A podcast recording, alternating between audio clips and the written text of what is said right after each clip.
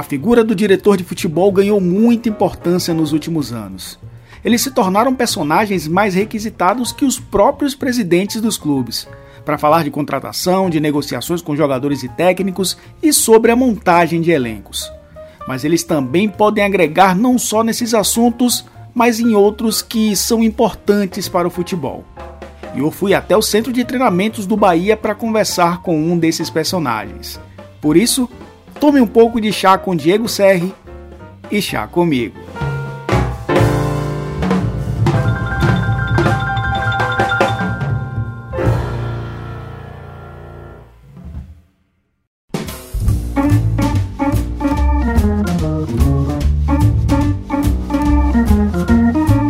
Vamos lá, Diego. É, se, fosse, se eu fosse jornalista há uns 15 anos atrás, provavelmente eu estaria entrevistando aqui o presidente do clube. Certo. Né, porque normalmente era dessa forma, né, os presidentes é que tomavam conta do futebol e, e foi assim durante boa parte da história do nosso futebol brasileiro. Por que a sua profissão, já de, de para a gente levantar essa Inicial, bola aqui, o papo.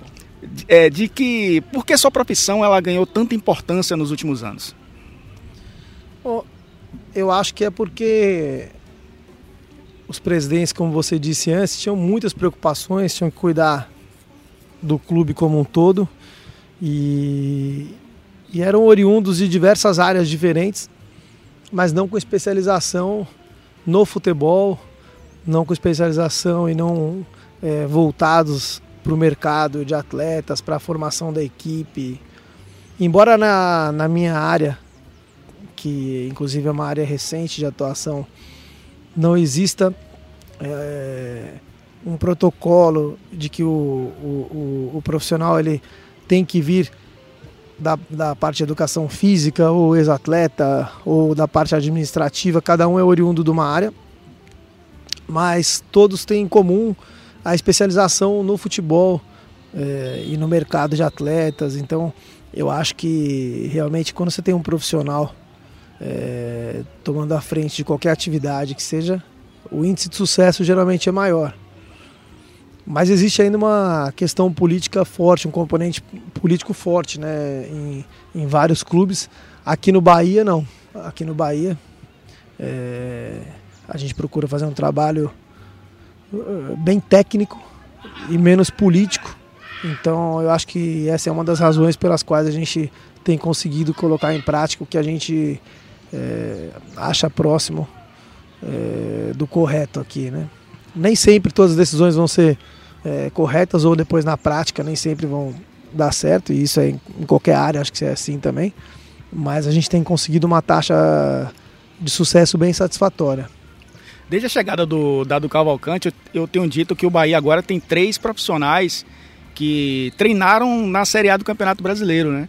O Roger Machado, que é o técnico da equipe principal, o Cláudio Prates, que treinou o América numa Série A, e o Dado Cavalcante, que treinou o Paraná ano passado, no final né, da, da Série A do Brasileiro. Só que vindo para cá para bater um papo com você, eu, eu, eu pensei, eu tô dando informação errada. Porque na verdade são quatro. Você também já foi treinador e treinador na Série A do Campeonato Brasileiro. Eu queria que você falasse um pouquinho dessa sua experiência, que eu acho que, claro, quem acompanhava a Série A sabe, né, da, da história, que você treinou o Grêmio Barueri numa Série A de brasileiro, mas que alguns, pelo fato de você já estar aí na, há um bom tempo como diretor de futebol, não lembram disso, né? Como é que começou é essa, essa, não, essa geração mais nova, os atletas é, realmente nem sabem.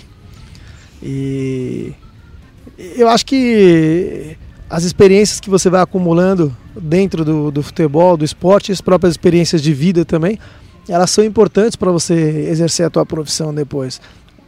Eu digo as experiências de vida porque eu acho que qualquer profissional, quando fica um pouco mais velho, um pouco mais calejado, é, no futebol, especialmente que você tem que lidar com gente, que não é só uma, uma atuação técnica, e é fundamental a maneira como você se relaciona com as pessoas, como conduzir situações é, difíceis de dia a dia. Então acho que a experiência de vida e as experiências vividas também no futebol elas são muito importantes. É, no meu caso, eu preparei minha vida inicialmente para jogar futebol. Joguei alguns anos mas eu digo que eu não tive uma carreira, eu passei pelo futebol. Mas jogou profissional? É profissional, eu digo que eu passei porque fiquei pouco tempo, fui para um clube pequeno Eu saí do Corinthians na base, onde fiquei também meses no Corinthians, não cheguei a completar um ano. Saí do Nacional, fui para o Corinthians na base e acabei indo com 17 anos para o profissional do Velo Clube de Rio Claro. Fiquei duas temporadas. É... Então foi um cheirinho ali no, no profissional. Tive uma lesão chata na época de pubis e voltei para São Paulo para me tratar e demorava realmente. Ainda hoje é muito difícil, mas naquela época era é, realmente difícil de se tratar. Qual era a sua posição? Eu era meia. E, e aí acabei fazendo, eu estudei enquanto tratava, acabei fazendo o vestibular e entrei na Universidade de São Paulo, na USP, no curso de esporte.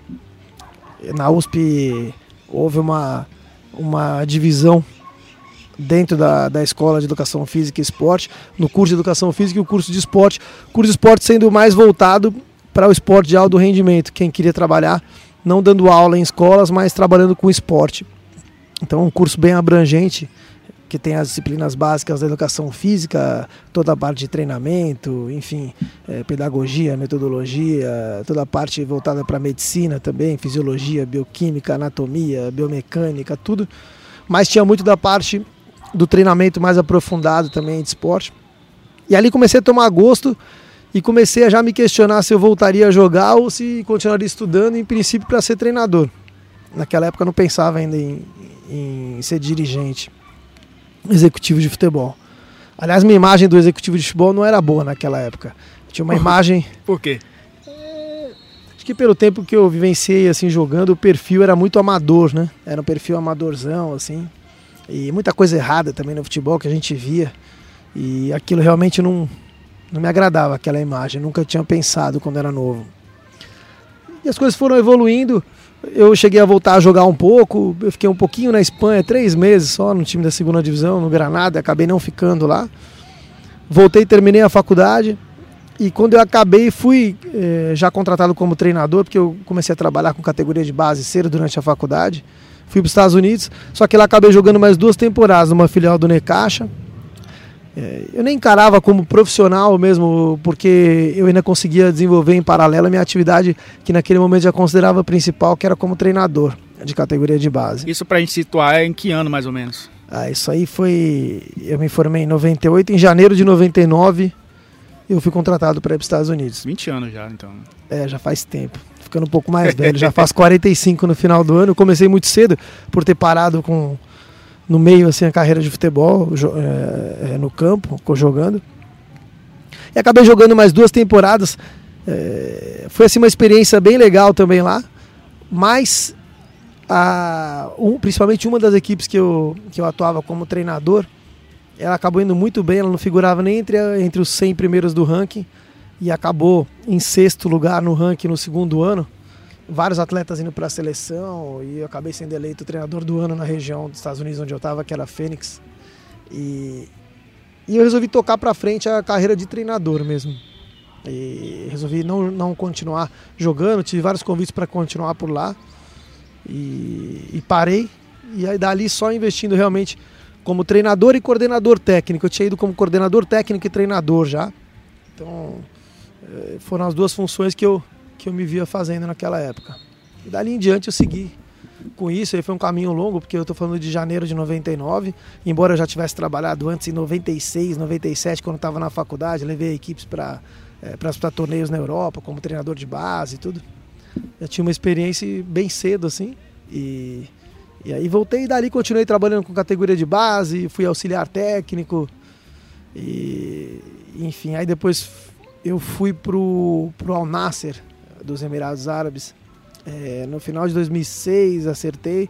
Fiz a temporada 2007. Na época até o Mancini também estava lá. O Wagner Mancini que trabalhou aqui no, no rival também. E passei a temporada 2007 e a convite do Barueri na época voltei, final de 2007, assumi a, a direção técnica das categorias de base primeiro do Barueri depois fui como coordenador técnico e auxiliar técnico também para equipe profissional e fui treinador. Duas oportunidades lá do, do, no profissional também. Foi uma experiência muito legal que hoje eu, eu carrego. A gente disputou, a gente subiu, teve acesso em 2008 e 2009 fizemos uma Série A muito boa. Por pouco a gente não foi para Libertadores e foi um feito. é, bacana, assim, uma coisa que eu guardo para mim, uma experiência que serviu muito e me auxilia até hoje todas essa, é, essas coisas que eu vivi dentro do campo. É, me auxilia muito no trabalho que eu faço hoje em dia nessa área. Então, é, o Barueri subiu em 2008 com o Márcio Araújo. Foi. Da Série B para a Série A. O Bahia até disputou essa Série é, B de 2008, não foi muito bem. Em 2009 vocês disputaram a Série A. E o, eu lembro que no início de 2009 a diretoria resolveu inovar. Foi. Foram três treinadores, né? Você é. participou desse, desse projeto que depois até o próprio presidente disse: não, isso aí não, não deu certo. É, a gente era realmente desconfiado com isso. Éramos eu, o Luiz Carlos Goiano, que até jogou junto com o Roger no Grêmio, que é um grande amigo em comum que a gente tem. E o Toninho, né? E, não, né? E o Toninho, o Toninho Moura. Toninho Moura. É. E, e a gente internamente, nós entendemos as ideias do, do presidente à época, o que ele queria fazer. É, ele queria gerar discussões, na verdade, é, sem que houvesse uma hierarquia de um treinador com dois auxiliares, que na época ele achava que os auxiliares submetiam muito ao que o treinador é, queria, e ele queria três cabeças que pensassem em conjunto, discutissem. E acho que ele pensou em número de três para que nunca houvesse empate ali, né? Que fosse sempre duas, é, dois contra um. Fosse um só também decidir. não tinha empate. Né? É, também não tinha empate. E ele resolveu inovar. Você sabe que, assim, internamente, lógico que a gente é, já meio calejado, falou, não, isso aqui não vai dar certo, esquece. Colocamos o Toninho Moura à frente no, no banco de reserva, se posicionando como um treinador, e eu e o Luiz Carlos Goiano ficamos como se fosse como se fôssemos auxiliares. A gente tinha muito mais é, prazer naquela época de desenvolver os treinamentos, ajudamos a montar a equipe e tudo. O Toninho já era um cara mais, é, já um pouco mais veterano, um pouco mais de idade, ele é, se envolvia um pouco menos com o treinamento, com essas coisas, e depois tocava na hora do jogo. E eu e o Goiano a gente ficava como auxiliar na época com, com o rádio. O trabalho foi legal, foi um trabalho bom, assim, era uma coisa meio nova que eu acho que também não poderia dar certo, porque o primeiro problema que houvesse, dizer, pô, mas três treinadores, que história. E na verdade não era, assim, era um treinador, a gente ficava como auxiliar ali. Embora as decisões realmente a gente conversasse muito, era uma, uma democracia ali, três, discutíamos e depois quem tivesse ali à beira do gramado no campo tomava depois a decisão na hora do jogo, né? As decisões. E, e eu lembro que a gente estava muito bem posicionado na tabela, surpreendeu em, em, em 2009. No final do campeonato, a gente perdeu dois jogos seguidos e aí fomos enfrentar a Portuguesa e a diretoria já começou a conversar com o Estevão Soares à época. É e aí deixou já meio acertado, porque a portuguesa estava, se não me engano, em terceiro, segundo lugar, um time que estava bem forte na época. Acho que já presumiram que a gente ia ter dificuldade contra eles, que a gente tinha perdido do São Paulo e do Mirassol. E acabamos ganhando o jogo da portuguesa, entramos no G4. E aí o Estevão Soares já estava contratado, mas eu acho que foi, foi uma experiência legal. E, e para o clube acho que foi bom também essa, essa oxigenada, essa troca naquele momento. Mas foi uma coisa diferente.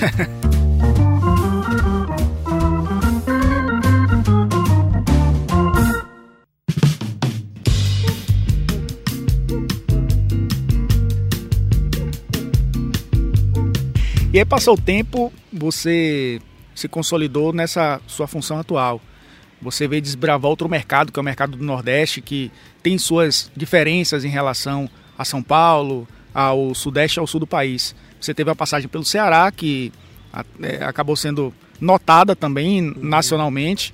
Mas você veio para o Bahia em 2016, né? 2016 para cá, no segundo semestre de 2016, foi, ainda foi. o Ney Pandolfo estava aqui. Finalzinho, é, no, no, segundo semestre, bem no meio do ano, quando era o, o final do primeiro turno. De, de 2016. Do, do Brasil, da, da Série B. E, e, por incrível que pareça, você dessa diretoria é o, o cara mais antigo aqui. Pelo menos é. das, das cabeças, né? Então, é. Pedro Henriques, é. mais é, numa outra função. Então você já domina talvez aqui o, o que acontece é, dentro do fazendão. É, olhando para esse mercado, né, que você veio desbravar, primeiro o Ceará e depois o Bahia, é, o que dá para falar com relação à disparidade com, com relação aos outros clubes do centro-sul do país diminuiu? Hoje é possível competir em alto nível com essas equipes ou o que é que precisa melhorar para que isso aconteça?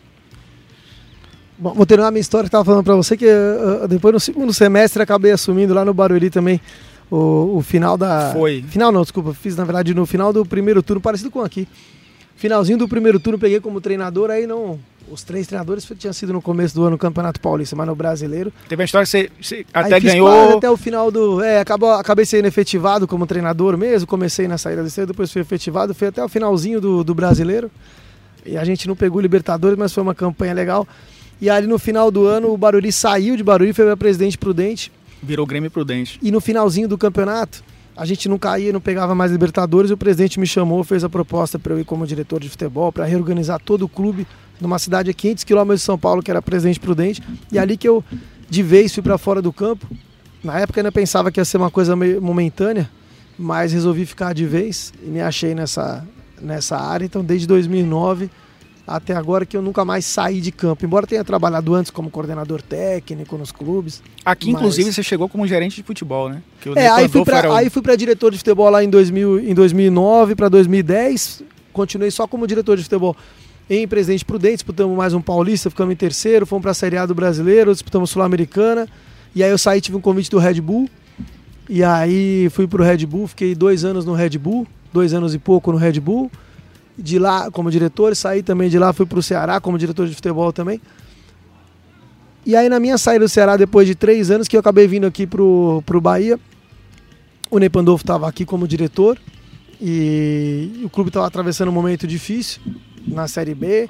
E aí a ideia, o convite foi para que a gente juntasse força todo mundo.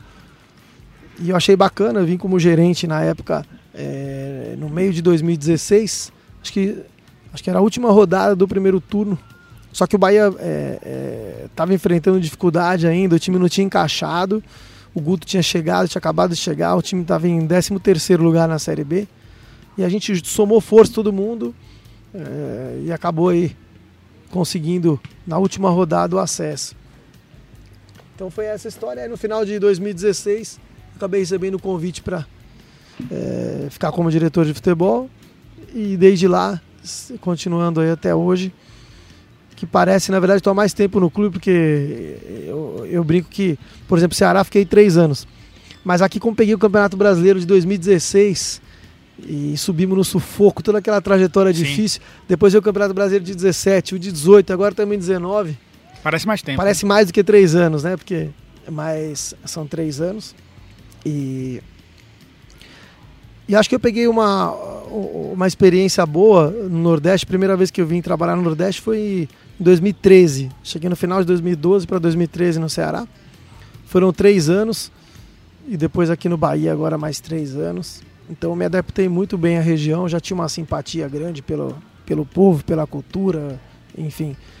E vim com a minha família e gostei muito.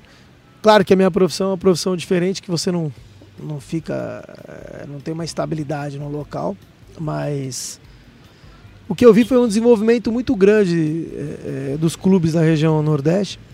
Primeiro, esse trabalho que você perguntou do Ceará. Talvez o Ceará tenha iniciado até antes uma reestruturação do clube e do futebol.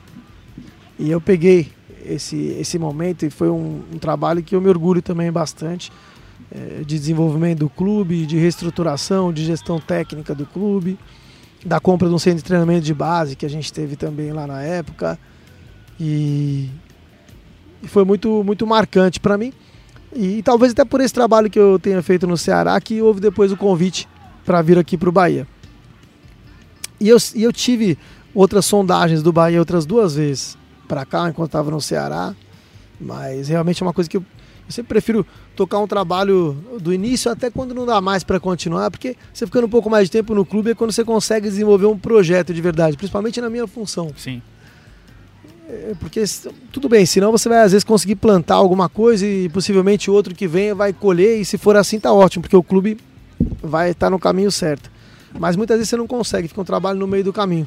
Então, é, e aí foi isso. E aí agora aqui no Bahia, sobre essa parte, se hoje em dia você acha que existe, a tua pergunta era se tinha muito, muita disparidade é, se entre dá os clubes da região, hoje de uma maneira mais... os clubes do Sudeste, clubes não é um problema só do Nordeste, é um, é um problema das equipes que têm um, uma receita menor do que as equipes do futebol brasileiro que são mais. É, é, é, é que têm receitas realmente diferentes. Hoje eu vejo assim que, que você tem, é, embora esse gap tenha diminuído um pouco, mas quando você fala, por exemplo, dos quatro de São Paulo, você no Rio de Janeiro tem o Flamengo, são cinco. Você tem o Internacional e o Grêmio, sete, você tem Atlético Mineiro e Cruzeiro, nove. Esses nove hoje têm uma condição financeira realmente bem diferente ainda dos outros clubes da Série A. Embora você tenha equipes como Vasco, Fluminense, Botafogo, o Atlético Paranaense que começou um processo antigo já de, de, eh, de desenvolvimento, de reestruturação que está permitindo hoje que tenha uma receita maior também. É, esses clubes vêm e aí eu acho que o Bahia está encostado com esses. Você acha que o, essa história de G12 então acabou, né? São esses nove aí e é, o décimo posto está nessa briga Vasco, Fluminense, Botafogo, Atlético Paranaense e o Bahia entrou nessa. E o Bahia entrando aí nessa briga e a gente com é, com um futuro, pelo menos, né, que a gente tem aí é, é traçado para encostar nesse, nesses quatro e depois, quem sabe, a gente se aproximar mais do grupo dos nove. Mas ainda é uma briga muito difícil. Porque é duro você entrar num campeonato com pouca chance de ser campeão. Que é a verdade, né? você entrar num Campeonato Brasileiro Série A, você tem pouca chance no início, nos pontos corridos. É diferente de quando você vai disputar uma competição de mata-mata, como é a Copa do Brasil, que te permite sonhar. É uma competição diferente. Agora, o Campeonato Brasileiro em pontos corridos é mais difícil. Óbvio que a gente sonha, a gente sonha, mas é, é, as suas chances são muito diminuídas por causa desse gap financeiro. Mas aí, é, até é uma questão de provocação, que eu acho que até serve para estabelecer esse parâmetro. Você que está dentro do mercado. Se um jogador tem uma proposta na mesa do Botafogo e a do Bahia, ele aceita qual? Ah, é difícil falar. O que eu sei é que ao longo desses anos, o boca a boca do futebol faz com que os jogadores Conta muito, né? é, respeitem quando vem uma proposta do Bahia, porque sabem que talvez o Bahia não consiga pagar salários exorbitantes, mas o que o Bahia coloca na mesa é o que de fato vai cumprir, o que vai pagar. E isso conta muito também para os atletas. Ninguém gosta de ser enganado, ninguém gosta, é, não que outros clubes venham a enganar o atleta, mas ele sabe que aqui no Bahia realmente a gente vai cumprir com tudo que a gente prometer e nós temos uma gestão muito responsável. Então eu acho que isso conta muito sim e a gente consegue equilibrar esse jogo. Porque se a gente, se a gente faz esse exercício, de colocar esses clubes na mesa, que estão aí brigando pela essa décima colocação, é, e o Bahia sai na frente de muitos deles, significa que o Bahia está ali, naquele bolo ali, Sim. numa posição considerável. E a gente viu, por exemplo, vários jogadores que foram anunciados em 2019. Eu até falei com você em off um dia na Fonte Nova, todos falam de projeto. Aceitei o projeto do Bahia, é, o projeto do Bahia é um projeto consistente. Eu ainda até te perguntei que projeto é esse que, que faz com que os caras venham. Então, é, talvez até o próprio mercado da bola tenha é, descoberto que a grife não é o suficiente, né? Verdade. Que, que o cara vai para lá, mas vai atrasar salário, ou de repente não vai ser cumprido o que é acordado. E se de repente ele vem para um centro menor, entre aspas, mas que tudo vai ser cumprido, para ele vale, né? E muitos jogadores chegaram com esse discurso. Eu acho que isso é importante também, né? É, nesse, é muito nesse importante ranking, né? É, essa a visão que os atletas têm do clube. A visão de todos, acho que em relação ao que o Bahia tem feito hoje em dia, se alterou muito de, de alguns anos para cá. A credibilidade foi resgatada e os torcedores enxergam isso, a imprensa enxerga isso. É, mesmo a imprensa de outros estados, né? Acho que é uma visão nacional. E os atletas, isso foi muito importante, porque facilita na hora de contratar. Eles têm uma visão diferente, embora alguns ainda, é, alguns empresários, alguns atletas ainda prefiram um clube que na cabeça deles tem uma, uma marca ainda um pouco nacionalmente maior, mas é, muitos enxergam essa, essa seriedade com que a gente toca o projeto aqui e, e acabam optando por vir para cá. É, a gente sente, né? Eu, eu que tenho que fazer esse trabalho de contratação, que converso com o atleta, muito tem que ter um poder de convencimento, de explicar esse projeto que a gente fala. Acho que esse projeto, na verdade, é tudo, né? É, são os objetivos que a gente traça e o que, que a gente vai fazer para cumprir esses objetivos. O elenco que a gente vai montar, como é que nós vamos trabalhar, se a gente tem caixa para é, para pagar em dia o que a gente está prometendo, qual estrutura nós vamos fornecer de dia a dia, como é que é o ambiente, é, os profissionais que trabalham com a gente aqui, de, de comissão técnica, de staff, é, enfim. E, e esse boca a boca realmente nos auxilia na hora de contratar. E os caras que estão aqui ajudam nisso? Por exemplo, você quer trazer um jogador que já atuou com um cara que, que joga aqui no Bahia. Você consulta, às vezes, esse atleta, pô, conversa com ele, explica Falo. como é, que aqui é falo- legal. Falo sim, peço para ligar, para conversar. Às vezes ligo junto. Então eles são os seus assistentes às vezes também. São. né? Eu realmente uso todo mundo nesse processo aí. É, converso com muita gente, pego informação dos atletas. Às vezes eu pego um atleta que tá aqui e falei, você jogou junto com, com o Elton, né? É, e aí, como é que ele é? Não, não, vou falar, ó, atleta não fala mal de atleta, né? A responsabilidade é sua. Se eu trouxer depois aqui, vou cobrar de você, cara. Falo brincando assim, não, peraí. Mas a gente, acho que uma das coisas legais é criar essa relação de confiança também com os atletas. E, e, e a gente. Eu, eu gosto realmente de, de falar com muita gente, pegar informações, principalmente com gente que eu confio, né? Pegar, pegar informação com quem não vai te dar uma informação correta é a pior coisa que tem. Às vezes você deixa de fazer o negócio, é, ou faz o negócio baseado naquela informação e depois percebe que você entrou numa furada. Então, acho que com o tempo você vai calejando um pouquinho e, e sabendo como, como mexer nessas informações e, e- e na hora de buscar as fontes. É, interessante é que desde que você chegou, poucos técnicos passaram pelo Bahia. Você chegou aqui, era o Eu Guto já Ferreira. acho muito, né? Já, é, eu já acho muito. o futebol mas- brasileiro é, é, pouco. É, É, de, de fato, pode ser menor, mas se a gente olhar a realidade do futebol brasileiro, sim, poucos treinadores, né? verdade. Você chegou, era o Guto Ferreira, o Guto recebeu uma proposta É. do Inter, eh, teve o Jorginho, teve o Carpegiani, teve o Guto, né, que, Que acabou voltou. sendo um, um- É. um retorno, né, o Enderson e o, e o Sim. Roger Machado, sem contar os interinos, claro. É, Não vou dizer que, os, que todos têm o mesmo perfil, que não tem. Cada um tem sua maneira de Verdade. trabalho, mas tem uma linha assim que tem pouco a ver com o que o Bahia pensa. Eu queria que você explicasse esse processo de Ó, é legal. escolha do treinador, porque é. o Bahia tem buscado perfis É é, parecidos, né? Não é fácil, na hora que você vai contratar treinador, realmente não é fácil. Assim, é difícil uma escolha. Uma escolha muito importante dentro do clube. E o que, que a gente pretende? É você estabelecer uma gestão técnica, porque o Bahia se organizou muito na parte administrativa financeira e, e eu sempre bati muito que a gente precisava do norte na parte de gestão técnica entender o que, que a gente queria do futebol para você poder trabalhar em, num, num eixo, né, numa linha. E, e dentro desse norte, eu acho que chegou a um ponto em que a gente percebeu que nós precisávamos ter uma equipe, e eu sempre bati muito nisso, e na verdade bati, mas também apanhei um pouco, ali em 2017 principalmente, acho que foi um momento difícil. Procurei fazer uma, uma renovação no perfil dos atletas, e a gente começou a trazer atletas que tinham como componente de força e velocidade é, uma parte importante de critério para trazer.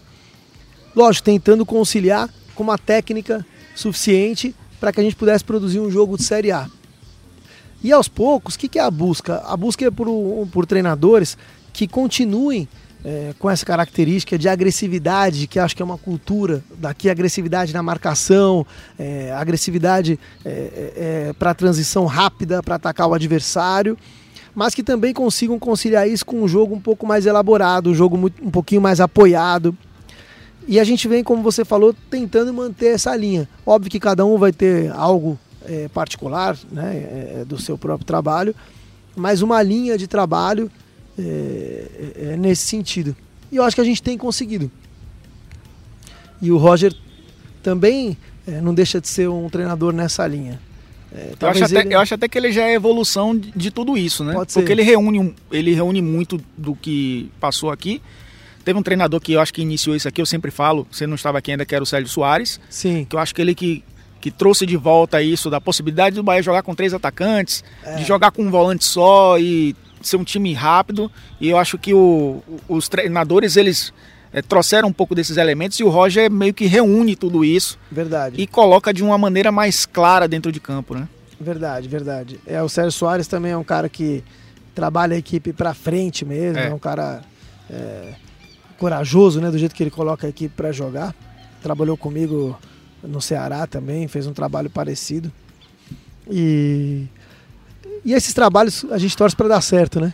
Porque são coisas que eu particularmente gosto de ver no futebol. eu gosto de ver no futebol. Gosto de, de ideias novas, é, gosto dessa coragem de tentar reunir a plástica do jogo, um, um jogo é, que faça você é, se envolver ali com o jogo realmente, né? Que o torcedor é, possa curtir aquele espetáculo.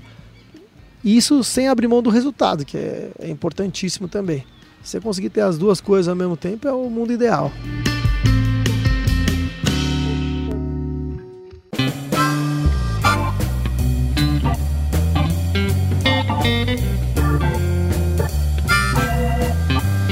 É, o interessante é que você falou aí da mudança de 2016 para 2017.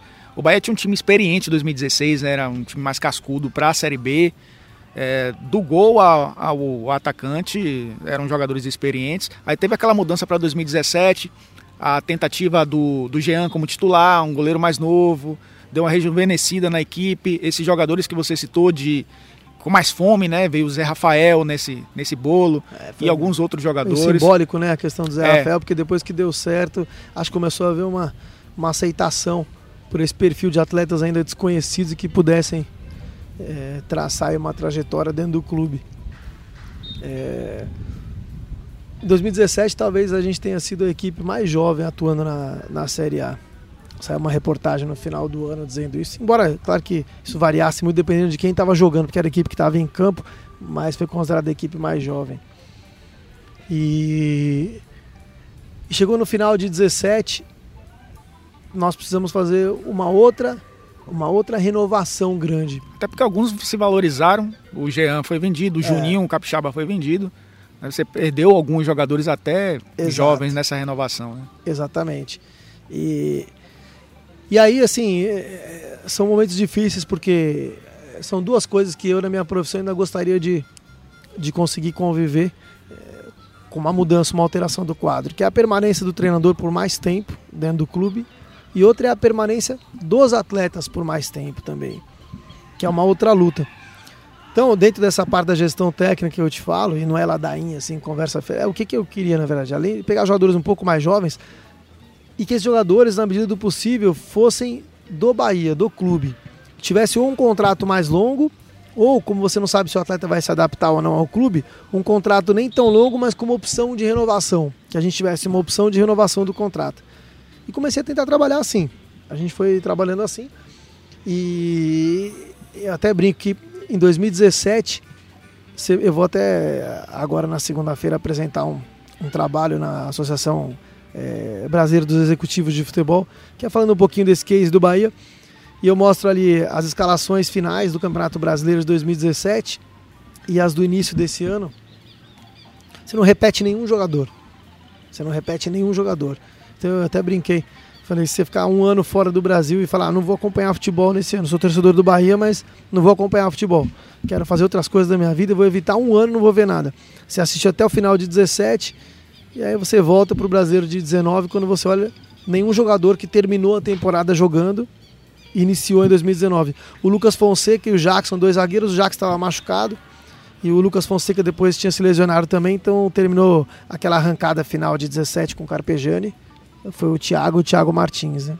E, e o engraçado, só fazendo parênteses, é que o cara que sai do. esquece futebol e volta e vê o time diferente, pensa não deu nada certo, né? Exato. Se mudou tudo, não deu Exato. nada certo. Só que nesse período o Bahia foi campeão no Nordeste, fez duas boas campanhas do Brasileiro, foi, camp foi campeão estadual. Né, no ano passado. Verdade, então, campeão boa esse... Sul, a campanha boa da Sul-Americana. E na Copa né? do Brasil. Copa do Brasil, essas duas campanhas legais que a gente tem feito. Mas tem momentos que você tem que fazer uma renovação. E aí, de novo, buscando contratos um pouco mais longos, eu acho que já do grupo de 2018 para o grupo de 2019 metade do grupo a gente conseguiu manter, 15 jogadores mais ou menos. E, e aí, de novo, uma grande leva de contratações aqui em 2019. E eu espero que não tenha que mudar tanto para 2020. Os atletas emprestados, que hoje a gente procura pegar em menor número do que antes, é, esses aí a gente não controla muito. Você tem dificuldade de manter no clube, especialmente quando eles vão bem. Quando é possível, procuro colocar uma, uma cláusula de opção de compra. Mas tem casos de jogadores que vêm que você tem cláusula de 10 milhões de euros. Aí É muito difícil. O caso do Léo, por exemplo, que não conseguiu. É, o Léo não deu, pro... o Léo não deu para fazer realmente. É, muitos deles a gente consegue colocar. O próprio Gregory, eu batalhei para reduzir a, a, a cláusula de, de, do valor da opção de compra quando veio para cá. E aí depois a gente comprou. Foi um milhão de reais para comprar o Gregory, mas é já algo viável. Agora, quando você vem com 10 milhões de euros, não tem condições. Então é difícil. Mas o que, que a gente tem feito?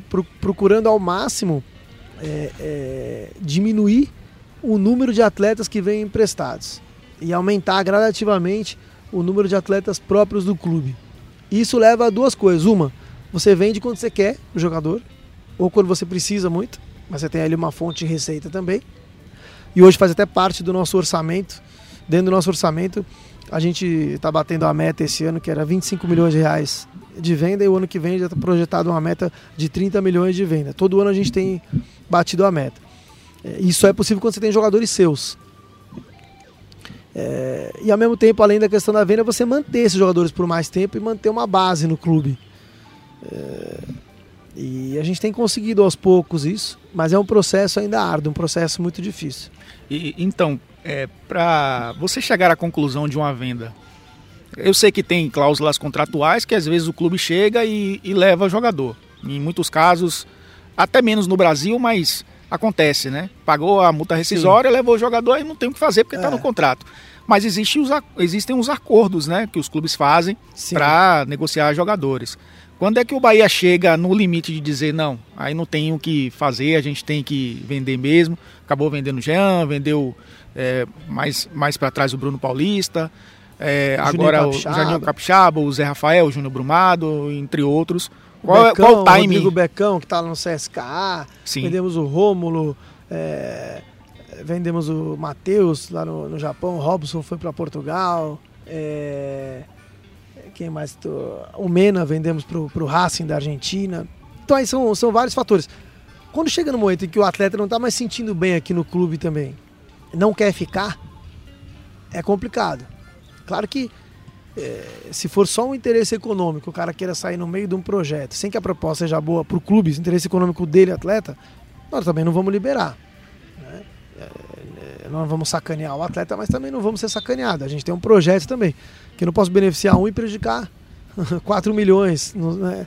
Então, varia muito. O Mena, por exemplo, teve um problema familiar e, e, e quis sair. Tinha uma proposta a gente não gastou com a chegada dele e, vendemos pro, pro Racing, acabou até sendo campeão argentino agora, voltou para a seleção do Chile. É, cada um teve uma coisa. O João Pedro, lateral direito, nós vendemos, ele era do Palmeiras. E ele foi para o Porto de Portugal. A gente recebeu um percentual da venda e era uma cláusula contratual. Para fazer o um empréstimo para cá, e estava muito concorrido, lembro na época Atlético Mineiro, Chapecoense, uma série de equipes que estavam é, é, pleiteando emprestar o João Pedro. E, e, eu tenho boa relação na época com o João Pedro, com os empresários dele, consegui trazer para cá, mas tive que respeitar essa cláusula. Aí já a proposta chegou, a gente teve que vender. Então, a, a, um questão do, a questão do Thiago também foi dele já estar tá desgastado. Thiago, zagueiro que foi para o futebol argentino. Foi o Thiago estava precisando naquele momento sair. Naquele momento ele, tava, ele tinha o desejo de jogar fora do país, de sair, é, de ter uma, é, uma outra vivência. E, e, era o momento dele, nos ajudou muito em, em muitos momentos. Tem as portas abertas aqui no clube, mas naquele momento acho que foi de comum acordo pela saída dele, respeitando também o sentimento dele. Diego, tem, tem casos, e, e eu acho que acontece muito no futebol, de você é, mirar num jogador e dizer, pô, esse cara vai, vai arrebentar aqui, vai ajudar a gente pra caramba, e chega aqui e não faz absolutamente nada. Ah, acontece. E acontece também o contrário de, pô, o cara vem para compor o elenco aqui, é e de repente se torna um protagonista. Com você aqui no Bahia já aconteceu esses dois casos de você criar expectativas no atleta e ele não corresponder. E de repente já. trazer um jogador que para você nos, o, o, o, o, concorrente da posição é o melhor e de repente o cara vai. Já, e já aconteceu.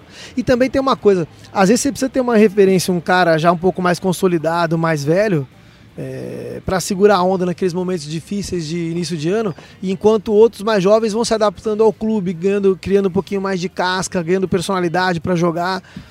E aí quando está no ponto já que aquele jogador mais jovem já está conseguindo dominar a situação com uma desenvoltura grande, muitas vezes você até acaba negociando o mais velho ou permitindo que saia do clube no final de uma temporada para abrir espaço para o mais jovem. Então é meio complicado, você tem que ter o feeling no dia a dia de, de sentir a evolução do atleta. Mas tem, eu não vou falar do jogador que, que veio criando uma expectativa e depois não correspondeu, porque é chato, mas existe, normal que aconteça isso.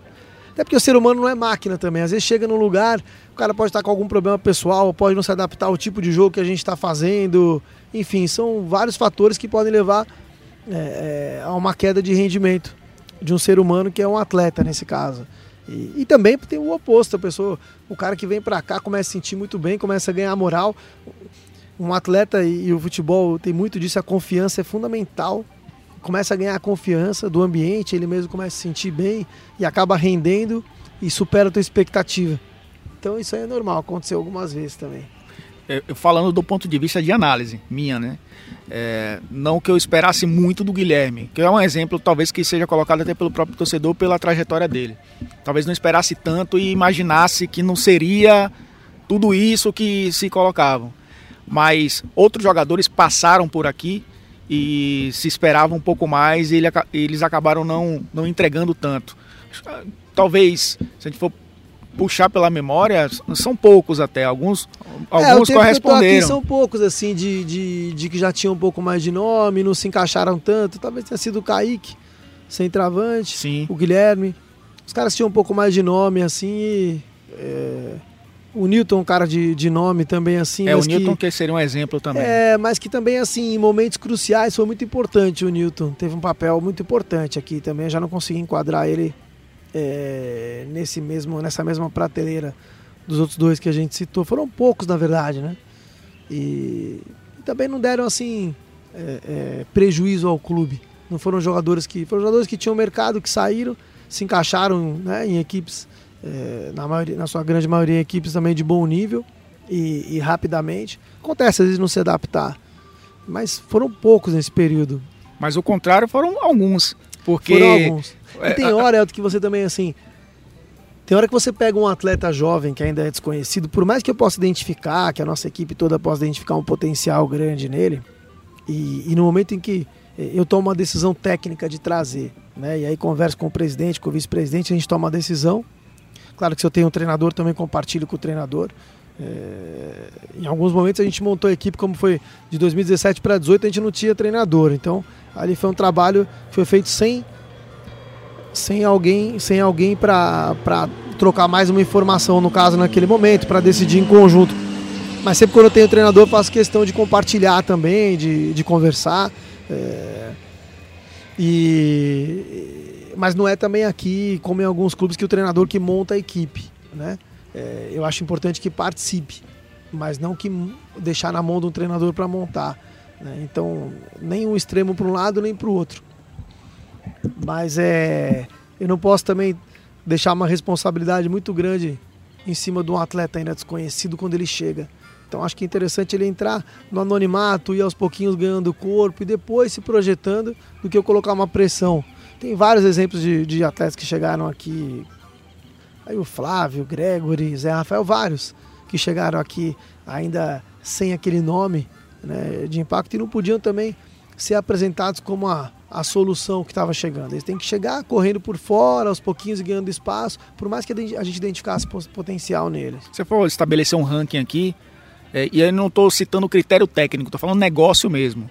É, você tem o Zé Rafael e o Gregory, que são jogadores que chegaram desconhecidos e que é, o Zé Rafael foi vendido, foi a maior venda é, da história do clube. O Gregory super valorizado. Acho que o Zé Rafael, é. se não me engano, foi a quarta ou sexta maior venda da, interna aqui do país.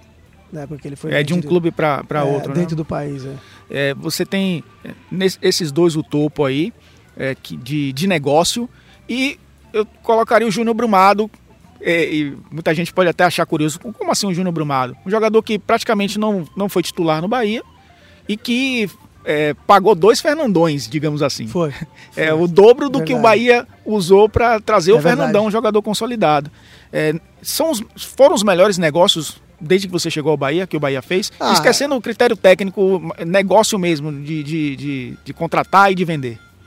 É, foram, foram alguns dos bons, talvez o, é, o, o, mais, os mais rentáveis tenham sido, na época, o, o Zé Rafael, o Brumado. É, mas teve outros, né? Que nem eu te falei, a gente bateu uma meta em 2018, aí bateu uma meta em 19 de 25 milhões, agora estamos projetando 30 milhões de venda o ano que vem. E o que acontece? Essa relação, é, ela é uma relação até difícil. Eu sempre brinco assim que não dá pra gente é, querer é, é, é, plantar uma árvore e já colher os frutos e vender, cortar a árvore, vender a madeira e já querer colher de novo. A gente tem que investir um pouco, né? É. A gente tem investido, mas são investimentos baixos para o futebol. O investimento do Fernandão foi maior investimento que a gente fez aqui. E investimento visando muito mais um retorno técnico do que, do que uma venda futura, pensando na parte esportiva do clube. Mas os outros investimentos foram baixos para o ambiente do futebol, muito baixos.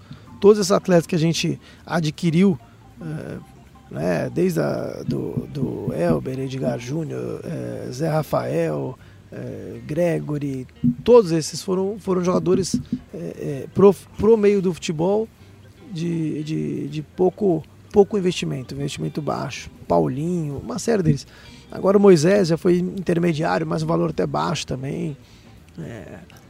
Então, eu acho que a gente tem conseguido um sucesso dentro dessa política de gestão técnica que nós resolvemos adotar. É. Agora, o que eu te falo é assim, tem uma linha de trabalho. Né? Tem uma linha de trabalho que ela começa a ficar mais clara com o passar do tempo. É, às vezes a gente tem que sempre fazer uma reflexão, estudar o que a gente vem fazendo, ver o que, que precisa modificar, tentar aperfeiçoar, melhorar. Mas as pessoas reconhecem isso quando você tem resultado. É, o resultado tem que aparecer. E, e por isso que eu digo, quanto, quanto maior o número de contratações numa mesma temporada, é mais arriscado para que esse resultado venha rápido. Que aí tem atletas que de repente não vão se adaptar, a equipe tem que se entrosar, tem uma série de coisas. Então, eu gostaria de manter mais jogadores de uma temporada para outra. Embora a gente ainda tenha essa. É, a gente depende um pouco também dessas vendas, tem essas metas de venda e tal, mas no que a gente puder evitar, em meio de temporada principalmente, vender, nós vamos evitar. É, falando em resultado, a gente está na reta final aqui. É, falando em resultado, como é a experiência de ir na contramão de do que todo mundo está pensando. Porque vou citar o exemplo do Anderson Moreira. No jogo contra o Sergipe, quando o Bahia perdeu na Fonte Nova, o Anderson ele apareceu já sem uniforme. É, a gente imaginava é, ali nos bastidores, ele passou assim, eu percebi, pô, tá sem uniforme, vai cair. E depois foi para coletiva, já um pouco cabisbaixo e tal. E ele foi depois ele falou na coletiva, ele foi surpreendido pela decisão do Bahia mantê-lo para a sequência, depois o Bahia passou pelo Jequié, goleou, chegou à semifinal do estadual, é, era, precisava daquele resultado, ainda dependia de outros, conseguiu se classificar. Logo depois, depois de Sampaio Correia, ele acabou caindo, mas ele teve uma chance ali de seguir o trabalho. É. E eu imagino que tenha sido uma pressão enorme. A imprensa já falava em demissão. É, a torcida já queria a saída dele. já de saída, né? Como é esse, como é esse, esse processo de é segurar a onda com tanta pressão externa? Não é fácil, não é fácil. É, as pessoas reclamam muito, inclusive da imprensa, das constantes trocas de treinador. Às vezes elas se dão no momento correto, às vezes não. Mas existe uma pressão muito grande pela troca. É uma coisa constante que fica com, com através da imprensa, com a torcida, e isso vai aumentando, né? vai virando uma bola de neve. Então é muito difícil para quem trabalha dentro do futebol você segurar situações. E às vezes quando a gente tem convicção, tem que segurar. Eu acho que faz parte, faz parte da nossa profissão. Arriscar um pouco no sentido de manter a tua convicção. Ou às vezes até de tirar também, quando as pessoas acham que está no momento de tirar, de, de permanecer. É, você que está dentro do clube, você tem que ter a tua convicção e segurar às vezes uma pressão grande, como foi esse caso do Enzo, a gente achou que pudesse reverter ainda. É, sabíamos da dificuldade que ia ser o começo de trabalho no primeiro semestre, a dificuldade de calendário que a gente teve, de excesso de jogos, de falta de pré-temporada, de reestruturação da equipe. E, e um treinador que fez um bom trabalho ano passado, que conduziu bem a equipe na reta final do brasileiro, que conduziu bem a equipe é, na Copa Sul-Americana que a gente fez e que a gente via o trabalho do dia a dia. não tinha perdido o grupo, tinha um, um, um trabalho ainda reconhecido pelos atletas, confiavam nele. E você vê que quase, quase deu certo. Infelizmente, aquilo ali do, do último jogo contra o São Paulo correr não tinha mais como a gente segurar, porque a pressão ia ficar tão grande e já era momento também. Até o treinador às vezes sente que é momento também de, é, de buscar novos ares, de, de deixar o espaço para outra pessoa que chegue aí respirando é, é, algo novo, né? Possa oxigenar o ambiente um pouquinho. Então, acho que ali foi uma decisão acertada, tanto para nós como para o próprio Enderson. Ele seguiu para outro clube e a gente também é, manteve mais ou menos essa linha de trabalho e trouxe o Roger, que vem fazendo um trabalho é, muito bom, se adaptou bem ao clube e acho que a gente teve a convicção no momento difícil da permanência dele depois do jogo do Sergipe, que é a verdade que você falou, realmente o ambiente era todo para demissão e a gente quis segurar. Conseguimos reverter no Campeonato Baiano e infelizmente na Copa do Nordeste não. E vida que segue. Acho que são decisões que a gente, quem está à frente, tem que tomar, né? Mas você se blinda um 100% ou algo de fora ajuda também a tomar decisão? Vocês se ninguém, não se dão. Ninguém é... se blinda 100% em nada. Né? É mas o que difícil. vem de fora ajuda também a tomar essa decisão ou, ou não? Não, não é que o que vem de fora, mas é, é, a pessoa que está dentro do clube, ela fica numa panela de pressão quando tem que tomar decisões. É, eu não gosto de ceder a uma pressão é, muitas vezes, porque eu sei que às vezes quem está pressionando de fora não está vendo o que nós estamos vendo dentro. Né? Não é por maldade, nem por achar que a pessoa. Porque todo mundo entende um pouco de futebol. Só que quem está vendo de fora não sabe o que está acontecendo aqui no dia a dia. Então a nossa obrigação como funcionários do clube, trabalhando para o bem do clube, é fazer o que a gente acha correto. Nós estamos dirigindo aqui o clube a gente tem que tomar decisão, tem que ter personalidade para na hora que a gente acha que tem que segurar um treinador, tem que segurar. E na hora que achar que tem que demitir, tem que demitir. É... Agora, é uma panela de pressão, né, o futebol. Acho que essas constantes trocas de treinador só vão acabar na hora que o, o, os clubes forem proibidos por uma lei de trocar o treinador em, em, meio de temporada. Até sugeriram isso. É, e, sugeriram. E, é. os clubes não quiseram. Né? Porque na hora que isso aí acontece, não adianta a torcida estar tá reclamando, você tem que resolver o problema aqui dentro. E aí você tem que tomar muito cuidado na hora de trazer também o treinador. É, você tem que ver que perfil de treinador você quer, entrevistar o cara, conversar um pouco sobre o trabalho de campo que ele faz, enfim, para depois que você tem que tomar uma adesão acertada na hora de trazer, porque para tirar vai ser mais difícil, né? E, e, aí essa pressão aí ia diminuir, com certeza, mas é, faz parte do, do nosso trabalho dentro do clube.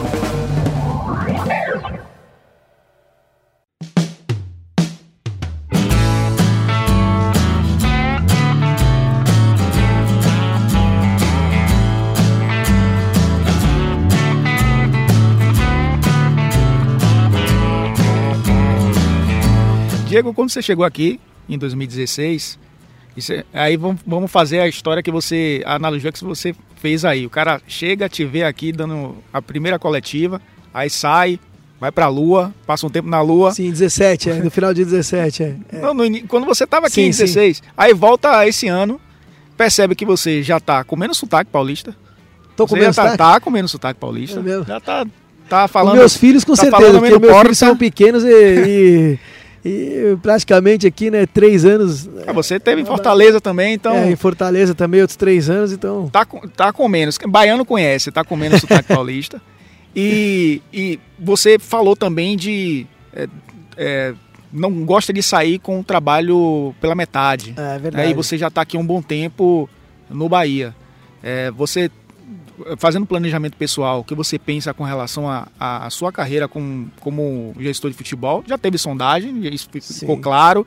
É, já teve momentos também ali de turbulência aqui no próprio Bahia, que pediram sua saída, pediram a mudança de, de diretoria, e depois teve esse momento de reconhecer que o trabalho está sendo bem feito e que, e que o Bahia está seguindo o seu caminho. O que é que dá para trilhar ainda aqui no Bahia, é, na, é, a... olhando para você individualmente? Não, olhando para mim, é, às vezes muitas pessoas quando você tem propostas, muitas pessoas dizem, pô, você está perdendo o momento de, de dar um salto na carreira e tal, principalmente quem não conhece que a gente vem fazendo aqui. Mas eu tenho muita convicção no projeto que a gente vem desenvolvendo dentro do clube. E eu acho que, que eu tenho que iniciar um trabalho e terminar esse trabalho na hora que eu achar que, que foi suficiente ou que ele está estagnado, que não tem mais para onde ainda vejo desenvolvimento.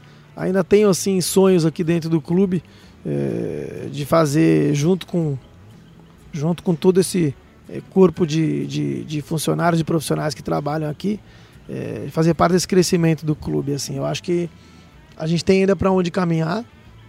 E eu penso que meu trabalho não é um trabalho que surte efeito da noite para o dia. Às vezes posso chegar para apagar o um incêndio em algum lugar, contratar alguns jogadores e, e, e ter a estrela de que realmente é, mude os resultados rapidamente. Mas não é isso que eu, que eu acredito. Eu acredito no trabalho mais a médio e longo prazo, que a gente vem fazendo aqui no clube.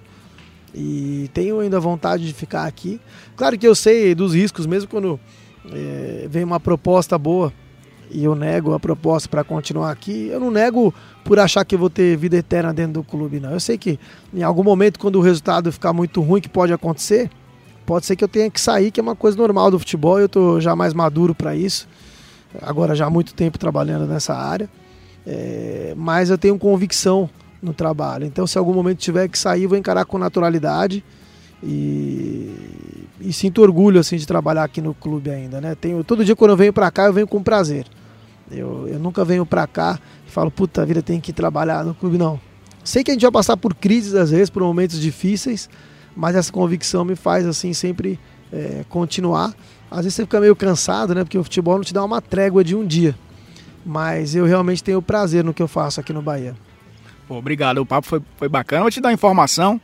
É, você já está se aproximando para ser o executivo, num, um cara fora do, do estatuto do clube, com mais tempo no Bahia, na história do Bahia. Porque há muito é. tempo, porque há muito tempo os diretores de futebol normalmente acumulavam cargo de conselheiro, Sim, era, era, uma coisa estatutário. Do, né? estatutário. É. Teve o Paulo Angione recentemente aqui no Bahia, que passou um, um tempo um pouco maior, mas em termos de resultados muito diferente do que você Sim. tem apresentado desde que chegou em 2016 como gerente e depois se tornou diretor de futebol. Então acho que está partindo para esse caminho também, né, de, de criar uma, uma história dentro do clube. É, e é bacana esse papo você trazer um pouco também do que a gente não vê, às vezes, de fora do, do, do Bahia, acompanhando apenas pela TV, pelo rádio no estádio. Ah, isso é muito legal, assim, eu eu acho que eu podendo plantar uma sementinha aqui assim que possa contribuir um pouco junto com todo mundo para o crescimento do clube, me sinto me sinto contente. Eu acho que na vida nem tudo é só dinheiro, né? A gente precisa de dinheiro, precisa ser bem remunerado porque essa profissão ela é realmente é, é, é desgastante. Você abre mão muito de família. É, hoje, por exemplo, trouxe meu filho aqui junto um pouquinho, deixar ele ali pertinho é, para poder conviver um pouco, porque você chega em casa com as crianças dormindo, sai de casa cedo, eles vão para a escola, não convive, final de semana tem jogo, é viagem o tempo inteiro. Você não tem férias, não tem Natal, não tem Ano Novo. Então você abre mão de muita coisa. E, mas eu acho que é, quando você acredita num projeto, isso te motiva muito no dia a dia é, para trabalhar, para estudar o que você tem que fazer, para se dedicar às vezes de madrugada, todos os dias, quando tem que contratar jogadores, é uma época muito difícil também. E suportar os momentos difíceis que tem em qualquer profissão e que vai ter em qualquer clube. Então, eu acho que tá. Tô satisfeito aqui com, com o tempo que eu estou passando no clube, me sinto parte do clube já. Diego, obrigado, cara. Acho que até o próximo ciclo, né? Porque é muito difícil falar com você.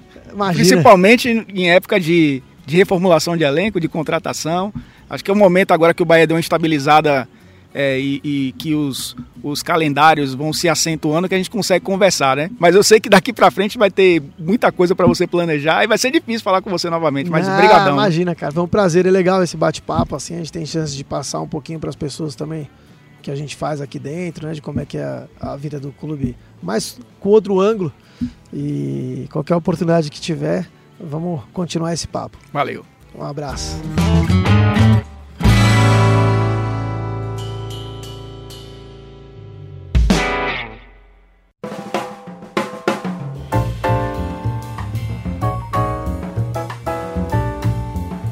E eu agradeço a você, claro, por essa companhia.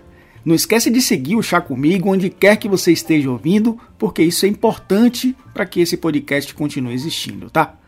Nos encontramos no próximo episódio. Tchau, tchau.